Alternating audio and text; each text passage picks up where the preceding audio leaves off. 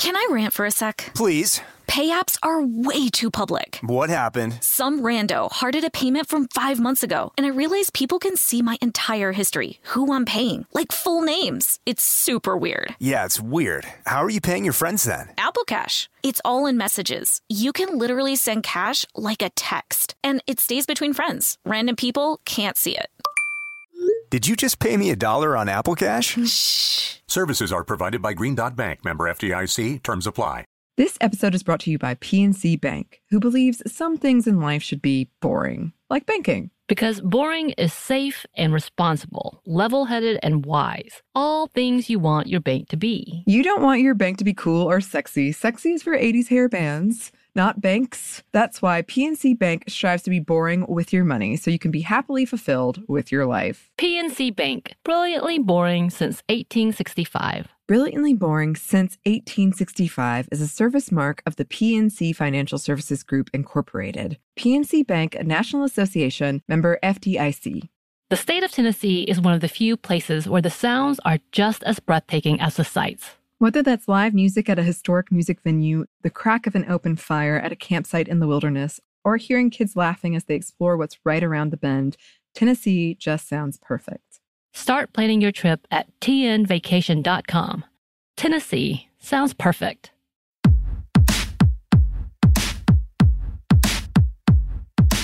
Hey, this is Annie, And Samantha, and welcome to Stuff I've Never Told You, a production of iHeartRadio.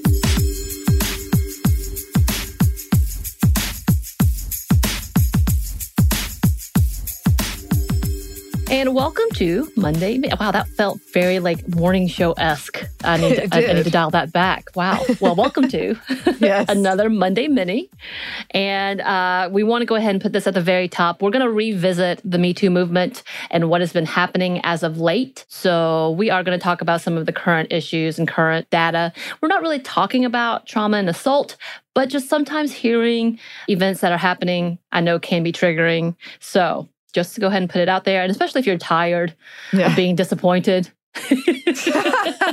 Yeah. Which I feel like happens for a lot of us. Maybe go ahead and say, I'll save this for later on. Yeah. Just go ahead and put this up at the very top. And yeah, we are also time stamping this as it seems most of the times uh, that we do current event related episodes, uh, by the time we publish it, it's already somewhat out of date. Yep. Or some of the information has changed. Yeah, so today is July 8th, and we know a lot of things can change very quickly, even though we're trying to publish it pretty soon after the fact. Mhm. But you know, you never know because as we were trying to talk about whether or not we were going to do an update on this a while ago, as we were discussing episodes and what we wanted to do and talk about, ironically enough, the day we did decide to do this uh, was the same day that Bill Cosby was released, as well as some of the details of the settlement for James Franco case was announced. So yeah, not sure how we feel about all that and how it seemed to align. Uh, I feel like we called that out in a way that just both of us were like, "What just happened? Yeah. Did we curse something?" Oh, no. Beware of the curse. You know what they Beware say. of the curse. The Mummy, Beware of the 1999. um, so, yeah, we wanted to revisit the Me Too movement and look to see if any significant changes have occurred since it went viral in 2017 as a hashtag. It was originally started in 2006 by Tarana Burke, a sexual violence survivor and advocate for other survivors who worked to build a community of advocates to help support others as they went through their healing process.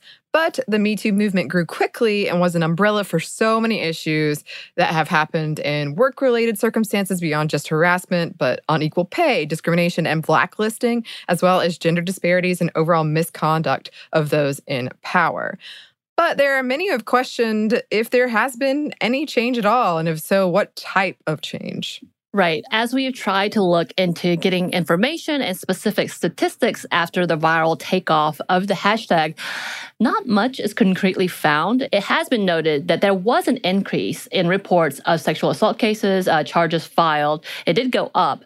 But as we noted during our trauma series, many survivors have felt that moment of encouragement and camaraderie and shared their own experiences after seeing others come forward. So that did happen. And there was a significance in numbers to that. And of course, one of the biggest cases to come forward are the many incidents involving Harvey Weinstein, who is currently serving a 23 year sentence in New York. Uh, many survivors watched as the trial continued to unfold, and many feared, honestly, that they would not receive justice. But we're relieved to see, and I know we were relieved to see, that there was some justice in the end. And it was just recent that a New York judge ruled that Weinstein could be extradited to California to face even more rape and sexual assault charges. And though that case specifically has, um, for the lack of better words, a satisfying ending, um, there are many more that don't. And of course, the continued discourse over cancel culture has sometimes made perpetrators painted them as if they are the victim, similar to the Kavanaugh hearing when many people criticized survivors for trying to, quote, ruin his career over stupid, childish mistakes. As it stands, the Me Too movement is still in motion all over the world, um, though there is an ebb and flow to it, to the point that many advocates fear that people treat this movement as a punchline instead of a signal for need for change. And just recently, in an earlier Monday mini episode, we talked about the brewery industry and how it's been hit hard with the many accusations of inappropriate behavior, whether sexist, racist, or overall harassing employees. And though many have called the movement a reckoning for the industry, there are still those who accuse this to be a witch hunt. Uh, and there are many commentators, which I made the mistake of reading on social media, who have dismissed these stories, stating that such movements should not be in the world of beer, stating that the beer industry is male driven, which is not accurate, by the way, historically.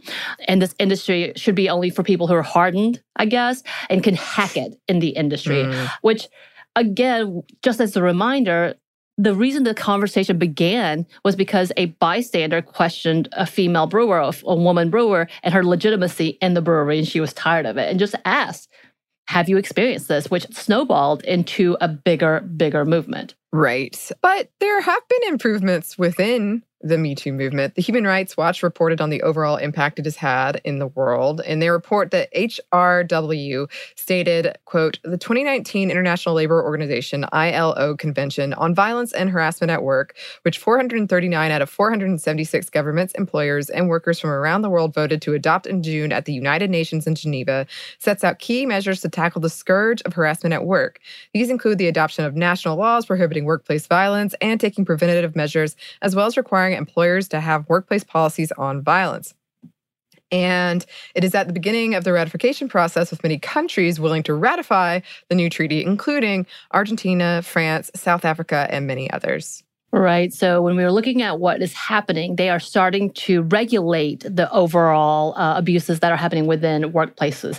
And I think that's important that we note that that even though it's not necessarily just about sexual violence, there is a measure where it's being spoken up more about the incidents and how we should protect workers all around the world and not just in the US where it mm-hmm. started. And as if you look around what's going on, you have seen different countries have their own movements and how it's propelled forward. So there's good things happening. And many smaller organizations have looked to change their own policies within different industries. As in fact, one study that analyzed Weinstein's production company to see the effects of the Me Too movement showed some interesting results. The report stated the production company had taken additional steps to rectify some of the damage he has caused, including hiring more women writers, apparently about 40% more uh, than before, which is a significant jump. Mm-hmm. And according to that same study, study, they stated that the earlier numbers, there looks to have been changes in which that the women involved in the productions that were typically not offered to women went up, meaning that the Me Too movement may have, quote, helped reduce the gender stereotypes and other barriers that often keep women from working on the types of projects that are traditionally dominated by male writers. And on top of that, the same production company were more likely to defy gender stereotypes, which is often associated with a storyline that features the female protagonist. So some changes were significant. Yeah, but we know not all reports look this way, and that many of the biggest changes were done by those who had worked closely with Weinstein in the company, perhaps out of guilt or fear or of being implicated themselves, and that many of the people, as we said earlier, who made these changes were women themselves. As we talked about earlier, there have been continued stories of miscarriages in justice where many weren't punished or canceled at all, which can also explain why so many survivors and victims do not come forward in the first place. And yes, Bill Cosby is a big one. Uh, Bill Cosby was released on June 30th after the Pennsylvania Supreme Court vacated Cosby's 2018 sexual assault conviction. The court ruled, quote, because Cosby gave damning testimony in a civil case only after a prosecutor promised not to pursue a criminal case against him, Cosby's Fifth Amendment right to avoid self incrimination has been violated by the use of that testimony as evidence in a subsequent criminal case which is, uh, just in case people aren't paying attention, not a declaration of innocence, but a loophole that allowed for Cosby's immediate release. And of course, there's a lot to this entire ordeal. Many have taken this as an injustice and added trauma for the many survivors who have bravely talked about their ordeal and the continued trauma from the assault perpetuated by Cosby. The creator of the Me Too movement stated in regards to Cosby's release, quote, today's decision is not only triggering for those who have experienced sexual violence and its emotional and physical consequences, it is a miscarriage of what little accountability survivors are afforded by our legal system. We created Me Too internationally to undergird the work of this global movement and interrupt and ultimately end sexual violence. It is within that work that we prioritize the disruption of dominant narratives that will frame the abuser as the victim and the abused as the villain. Our focus has been and will remain on the survivors. We stand strong in solidarity with them, center the need for healing for all who are impacted by the news, and reject the damaging and diminishing stories that will emerge from the decisions about who the survivors are and what they deserve. In this moment, we are speaking directly to the survivors. We honor you and your complicated journey towards healing as you define justice and accountability in the face of a system that fails us at every turn. Yeah, and Cosby isn't the only one who seems to have been able to walk away with minimal consequences. James Franco, who was accused by several women of sexual abuse and harassment, agreed to a $2 million settlement with his case in February of this year, 2021, in regards to a lawsuit filed against him and his acting school. It wasn't just about the sexual abuse allegations, but other allegations of fraud.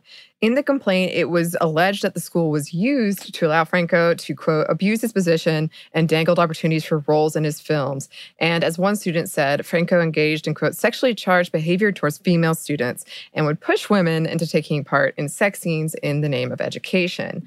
Lawyers for Franco stated that they were denying all the allegations of sexual abuse and harassment, but that they alleged were paying the settlement as they felt that some, quote, important issues were raised and that all, quote, parties strongly believe that now is a critical time to focus on addressing the mistreatment of women in Hollywood. Right. And uh, I don't know. I'm just going to go ahead and say it again. I really find it interesting that they are uh, just kind of like Cosby, not really saying that it's completely wrong, but really mm-hmm. want to say say it. But they know that they did something wrong. So it's right. kind of the irony of that quote to me. Yeah. I was like, really? Wait, what? So you know you did some things to women and you need mm-hmm. to pay for it, mm-hmm. but you you're not gonna. Okay, cool, cool, cool. cool. Again, that's a whole different like conversation that we could have, but I found those types of quotes really interesting. Yeah. And kind of um tone deaf in the rest of what's going on. Right. Maybe that's just me.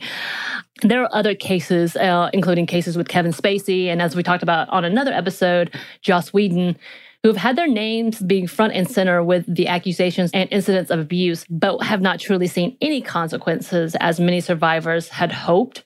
But to see a small fragment of change, whether it is that the uh, survivors are finding the strength to speak out or industries making the small steps to change the toxic culture that for too long has been accepted, okay, but uh, we know there's going to be more to these stories. And obviously, yeah. as we had said at the very beginning, things change very quickly. New things arise very quickly, especially with this type of movement, with this type of uh, industry. We'll keep checking in to see the progress or lack thereof within this movement. Yes, yes, for sure. I, I do think it's opened up spaces to have these conversations and and I think for some people who have been sheltered or who have ignored what's been going on it was like really enlightening to be like oh yeah I've I've experienced this in the the brewery industry and then there's like thousands of stories and right. some people are like what and other of us are like yeah like, duh. Right. And so I think that's been interesting. And I do think it's given uh, support and acceptance for people that maybe didn't have that um, or thought that they were alone. And I, I, for some reason, like I just remember so clearly, I was in a Lyft ride way years, years ago. And me and my friend, uh, Katie, who's been on here, we were talking about Kevin Spacey. And the male driver, you could tell, was like, but if if that was true, wouldn't we have heard about it earlier? And we both kind of looked at each other and were like, people are talking about it. It's just no one was listening. Right. So I think right. it's that's also really telling about who we listen to and who we don't listen to.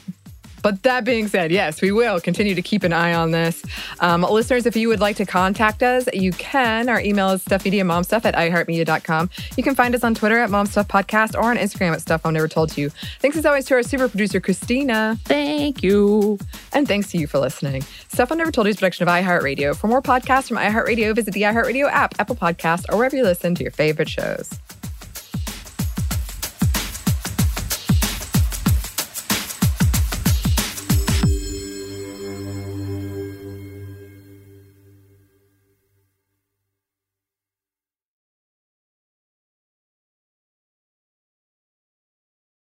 Episode is brought to you by PNC Bank, who believes some things in life should be boring, like banking. Because boring is safe and responsible, level headed and wise. All things you want your bank to be. You don't want your bank to be cool or sexy. Sexy is for 80s hair bands, not banks. That's why PNC Bank strives to be boring with your money so you can be happily fulfilled with your life. PNC Bank, brilliantly boring since 1865. Brilliantly Boring Since 1865 is a service mark of the PNC Financial Services Group, Incorporated. PNC Bank, a National Association member FDIC.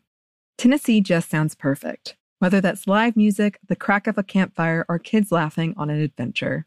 To start planning your trip, visit tnvacation.com. Tennessee sounds perfect. Happy Pride from Tomboy X. We just dropped our Pride 24 collection. Queer founded, queer run, and creating size and gender inclusive underwear, swimwear, and loungewear for all bodies so you feel comfortable in your own skin. Visit tomboyx.com to shop.